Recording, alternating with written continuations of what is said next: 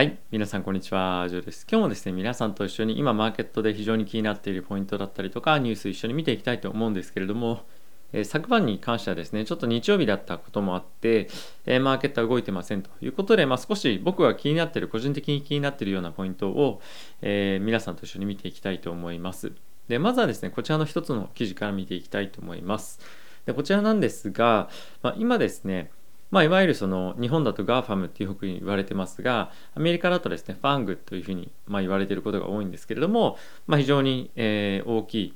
時価総額の大きいアメリカのま上場企業を今ですねヘッジファンドがま非常にえまあマイナスに見ているというか、まあ、これまでよりもま非常に弱気になっているというのがニュースとしてなっていますと。で、まあ、ちょっといろいろとあのグラフを見ながら説明をしていきたいんですけれども、まあ、具体的に言うとですねやっぱり今非常に、え、ここ最近のやっぱりスナップの決算っていうのがものすごくやっぱり注目をされていてでかつですね、え、今後少しの間ファングの銘柄の決算もですね含めてかなり悪くなってくるんじゃないかというかあの S&P 全体と比較すると悪くなるんじゃないかということが今、え、注目をされています。でそれに伴って、えオプション市場でもですね、えコールオプションのえ売買っていうのがこのファングの銘柄に関しては少し、え少なくなってきていたりとかもして、え今ですねファングへのえ、ま、これまでの信頼感っていうのが非常に揺らいでいるというような状況になっているというわけなんですね。でちょっといくつか皆さんと一緒に、ま、データ見ていきたいんですけれども、ま、こちらがですね、え、ソーシングセンチメントというふうに言っているんですが、まあ、この上の方がですねあの上のチャートが、えこのファングの銘柄の、まあ、いわゆる時価総額なんですけれども、まあ、ファング具体的にどうかっていうのはちょっとわからない方は、えー、Facebook、Apple、Amazon、Microsoft、えー、アルファベットですね。でこれらなんですけれども、えー、右肩上がりにずっと言っていますと。でただし、えー、コールオプションの、まあ、トータルのトレードされた、えーまあ、ボリュームですね。あのコントラクトの数ですね、まあ、これに関しては下右肩下がりのように、まあ、どんどんどんどん低くなってしまっているということなのでやはりこの辺りへの、えー、もっとアップサイド狙えるんじゃないかっていうような気持ちが、まあ、ここ大体まあ1年から1年半の間で、まあ、最悪の状況に今なっているというわけなんですね。でこれ以外にもいくつか見ていきたいポイントあるんですがゴールドマン・サックスが出しているデータなんですけれども、えー、全てのアメリカの個別銘柄のうちにヘッジファンドがですねどれぐらいファングに投資をしているかというわけなんですが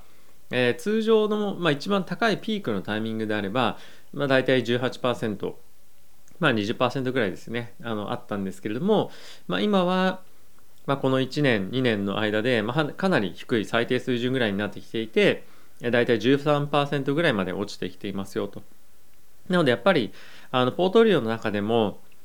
えー、ファングへの信頼性というかあのものがやっぱりかなり低くなってきてるでかつバリエーションという観点からも魅力がなくなってきているというのが、え、こういったところの数字に表れているんではないかなと思っています。でですね、最後にこちら見ていただきたいんですが、こちらどういうものかというと、えっ、ー、と、今、2021年の、えー、第3クォーターちょうど終わったとこですよね。で、これから3ヶ月、第4クォーター、2022年の第1クォーター、第2クォーターのタイミングで、え、この赤が S&P 黒が、ファングの、えーまま、利益の成長率ですね。をどれぐらいになるかっていうのを、え、見てるものになってます。ちょっと見えづらいかもしれないのであの拡大させていただきますと、え、赤の方がこの3期分に関しては伸びてますよね。なので、え、今後この3期分に関しては S&P 全体の、え、成長利益の成長よりもファングの成長の方が鈍ってくると。なのでまあ約1年の期間ですねこれだけの、えー、パフォーマンスが悪化するんじゃないかまあ比較的なパフォーマンスですけれども、まあ、悪化するんじゃないかっていうのが今非常に懸念をされていてでかつそれが FANG、まあ、 GAFAM から資金が出ていってしまっているというような、まあ、一つの理由となっています。やっぱりこの辺りを見てみると、えー、スナップの決算もかなりやっぱり大きい影響にえー、なるでしょうし、まあ、本当に広告業界どうなってしまうのかっていうところもやっぱり非常に気になるところでもあると。でかつアプリに関してはなかなか新しいイノベーションっていうのが生まれないこともあって、えー、本当にティム・クック大丈夫かみたいなこともですね結構ささやかれていると。で、まあ、これはそんなに大きな心配になるか分かりませんがジェフ・ベゾスさんもアマゾンをま離れるということもあってまあアマゾンを離れるという言い方はちょっと違いますが、まあ、最前線から離れるということもあって、えー、今やっぱり今本当にまあ過渡期というかここ最近ずっとなんか過渡期なんですけども、えー、まあそういう状況になってるので、まあ、非常にこのファングの銘柄に関してはえー、どうしようかなと。で、今後決算出てくるんですけれども、まあ、ちょっとですね、僕もやっぱり少しポジションを落とそうかななんていうのも思ったりはあのしています。というのも、その理由がですね、この次のトピックになっていくんですが、まだ決めてないですよ。どうしようかなって考えてるんですが、やっぱりこのアメリカのですね、えー、インフレ、高インフレ状態が、まあ、これイエレンさんのコメントなんですが、えー、2022年の中旬ぐらいまでえー、続くんじゃないかっていうふうに言っていますと。ただし、イエレンさんの場合は、その後、インフレは収まってきますよと。なので、インフレがコントロールできないような状況に陥ってくることは、まあ、ないでしょうというふうに言っています。で、その一方でなんですけれども、えー、こちらの記事も見ていただきたいんですが、えー、まあ、ジョーンズ、アイカーン、アイホーン、あグランダラックというんですかね、あガンダラックさん。で、えー、彼ら非常に有名なヘッジファンドのマネージャーたちで、え、よくですねあの名前出てくる聞いたことある方もいらっしゃるかもしれませんが、まあ、いわゆるレジェンドみたいな人たちですよね。で彼らもインフレは続くと思っていますと。でただしイエレンさんと違うのはインフレに関しては、まあ、かなり長い間続くんじゃないかまあ、2022年の間続くんじゃないかっていうふうに、まあ、言っていたりとかこのうちの1人に関しては、えー、2022年1年通して4%以上のインフレが続くんじゃないかっていうようなことを言っていたりとかっていうのもしています。で、実際にも彼らはポジションっていうのを、まあ、そういった、えー、タイミングででもリスク、あの、すみません、利益が出るようなものに移し替えているっていうような状況ですね。で、えー、ポール・テューダー・ジョーンズさんに関しては、まあ、今一番上にタイトルがあったジョーンズというふうに言われてましたけれども、えー、具体的に何の銘柄かっていうのは、まあ、言っていませんが、えー、非常にビットコインがですね、インフレヘッジにいいというのは常々言っているような状況ではあります。これはおそらくこのチャンネルでも取り上げたことが何回かあるので、皆さんも、まあ、すでにご存知かもしれませんが、まあ、そういった発言もあると。まあ、このカール・アイカンさんも、えー、どの銘柄かっていうのは、え、特にはあのもうこれみたいな感じで言ってないですけれども、え、今後やっぱりどこかのタイミングで、まあ、これまで経験したことがないぐらいな、えーまあ、FRB からのですね、まあ、金利を大きく下げて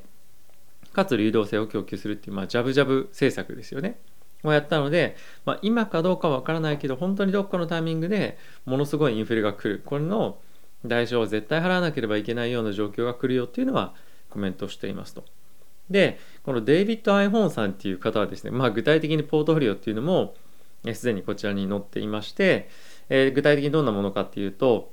これ確かグリーンブリックパートナーズっていうのは結構住宅関連のものだったりしたと思うんですよね。で、そういったものが多かったりとか、まあ、あとはですね、あの、まあ、結構面白い GoPro とかも入ってて結構、あの、僕も以前買おうかなと思ったことがあったんですが、まあ、結構その、何て言うんだろう。インフレっていうところにだけにフォーカスしてるわけじゃなくて結構時代を、えー、まあ、表す象徴するような銘柄とかっていうのもあるんですが、まあ、こんなところを見てますと。やっぱり彼らは、えー、このまあ、ハウジングマーケットがまだまだ上がるっていうところと、あとはですね、ナチュラルガス、天然ガスっていうところがまだ上がっていくんじゃないかっていうことをま考えているということも言っていて、えそれに関連した銘柄も買っていますよということを言っていましたと。まあ、ただ彼らの場合はもうすでに結構仕込んでいるので、もう今から買いますよっていうわけでは、まあ、ないと思うんですけれども、まあ、2022年通してまだまだインフレが高くなっていくっていうことはあの間違いんじゃないか、間違いがないんじゃないかっていうふうにまあ、言っていますと。で、えー、こちらのジェフリー・あグンダラック、グンダラフですかね。ちょ,、まあ、ちょっと英語だったりドイツ語で 読み方違うと思うんですけども、えーと、彼は2021年から2022年、え、通して少なくとも、まあ、4%の、えー、なんていうんですか、あの、物価上昇というのが2022年までは少なくとも続くでしょうと。で、もしかすると、その先も続くかもしれませんよねっていうのが、えー、この方が見てるような今状況となっていますと。で、まあ、この状況で一番やっちゃいけないことっていうのは何かっていうと、えー、フィックストインカムですね例えば債券の保有とかっていうのは、まあ、良くないんじゃないかっていうコメントが、まあ、いくつか出ていましたでまあ当然金利がバンバンバンって上がっていくようであれば債券を持っているとまあ損をするというかあの利回りで負けてしまうっていうのもあるので、まあ、その辺りは一つ少し厳しい状況かなと思っていますただし、まあ、これが必ず起こるというふうに言っているわけではなくて FRB としては、まあ、2022年の中旬からインフレ下がってきますよというふうに言ってはいるので、まあ、これがですねどうなるかっていうのは本当正直、今後楽しみなところかなと思っています。まあ、一方で非常にやっぱり気になるのが、えー、昨日もご紹介しましたけれども、えー、産油国に関してはまだまだコロナ来るかもしれないじゃないか。去年見てみろよ。俺らはどれだけ苦労したんだっていうのがですねやっぱり非常にある中で、えー、増産っていうのはやっぱりなかなか行えないというのがやっぱあると思うんですよね。で、えー、短期的にこの原油の上昇価格が上昇したとしてもまだまだ分かりませんよと。まだコロナみたいなものが来るかもしれないので、増産してまたコロナが来てあ原油余ってますね価格暴落みたいなことはもうやりたくないであれば、まあ、一定程度高い中でやり過ごすっていうのがやっぱりいいというかあのそんなリスクを取れないよっていうのが彼らの本音かと思いますでもう一つ一つ意見として面白いなと思うのが、えー、ツイッターの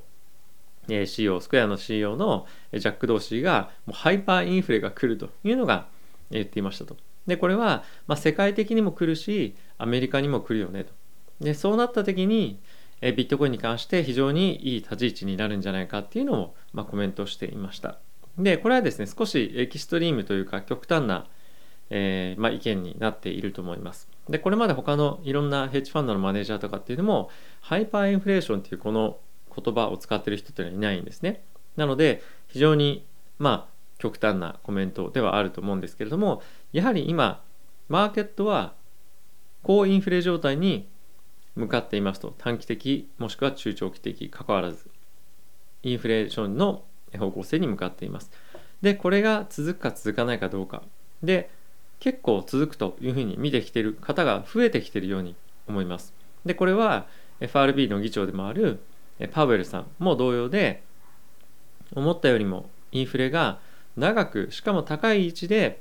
成長を続ける可能性が最近ありますよというコメントもよく出てきてますよね。なので、えちょっと僕もですねあのどうしようかなとは考えてて言いつつも、まあ、今のポートフォリオを基本的に大きくいじるということはそこまでは考えていないんですけれども、えさっきの GAFAM の、まあ、ファングの関連のニュースだったりとか、まあ、この辺り今後どうなっていくかっていうのを見極めていく上で非常に重要な要素かと思うので少しご紹介をしました。はい。うん、難しいですね。まああのこういう有名な人が言ってることが当たるっていうのが常でもないですし、まあ、彼らはもうすでにポジションを持ってるという立場でもあるので、えー、まあこういうことをまあ言うというか言いやすいというかっていうのも、えー、もちろんあると思います。なので、まあこれらを鵜呑みにして、えー、全て自分のポジションを入れ替えるということは、まあ、基本的にはしないんですけれども、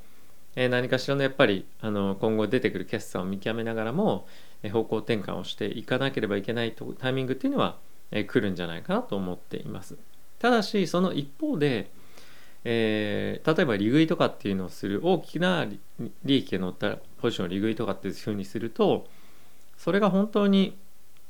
いいことなのかどうかっていうのは、えちょっとやっぱり考えるべきで例えばですねあのちょっとこれ話すと長くなるんですけども、え利益が乗ってる例えば大きく利益が乗ってるポジションを、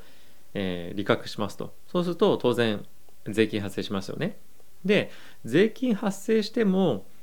まあ得になるぐらい全く同じポジションに入るんであればそこにガツンとあの価格の元の株の、え価格の下落がないとあ結局持ってた方が良かったよねっていうふうに、まあ、なりますしじゃあ別の銘柄に資金を入れようっていうふうになった場合にこのもともと入れた入れていた、え銘柄よりもいいパフォーマンスを出さない限り、え銘柄を入れ替える意味っていうのはまないんですよね。なので基本的に、え我々のような、まあ、人々がですねたくさん利が乗ったポジションを、まあ、いざ解消するとなると本当にそれがいいのかどうかっていうのは、まあ、ちゃんと考えないと少し、えー、難しいですよと本当にいいんですかっていうのはやっぱ一つ考えなければいけないポイントかなと思っております。まあちょっと最後の話に関してはあのポロッというふうに話して少し分かりやすいような説明ができてないと思うので、えいつかどっかのタイミングでお話したいなと思ってはいるんですが、まあ、利食いあのしてやったではなくて利食いをしてえどのポジションに次を資金を入れてそれがどうだけパフォどれだけパフォーマンスをするかによって本当に利食いをした方が良かったのかもしくはガチョウのヨが良かったのかっていうのは、まあ、変わってくるよっていう話ですね。はいまあ、これも先日ちょっとツイート昨日ですかねしたんですけれどももしご興味あったら見てみてください。はいということで、えー、皆さん今日も動画ご視聴ありがとうございました。まあ、非常に、えー、ここ最近ですね空気が乾燥してきて寒くなってきているので僕もちょっと最近喉を押さえるような仕草が多いですが乾燥してきてしまっていて、え今日は朝ココアと一緒に、え配信をしています。なかなかちょっと一旦喉がイガイガしだすと、あのー、早く治らないので何度抑えてるんですか？みたいなコメントが結構あって抑えるのやめてくださいみたいなちょっとあるんですがちょっとあのすいません。あのなかなか喉が治ってこないので、まあ、少しずつ良くなってはいるんですが、え、改善に向かっていけるように、え、体調管理していきたいなと思っておりますはいということで皆さん動画ご視聴ありがとうございました。また次回の動画でお会いしましょう。さよなら。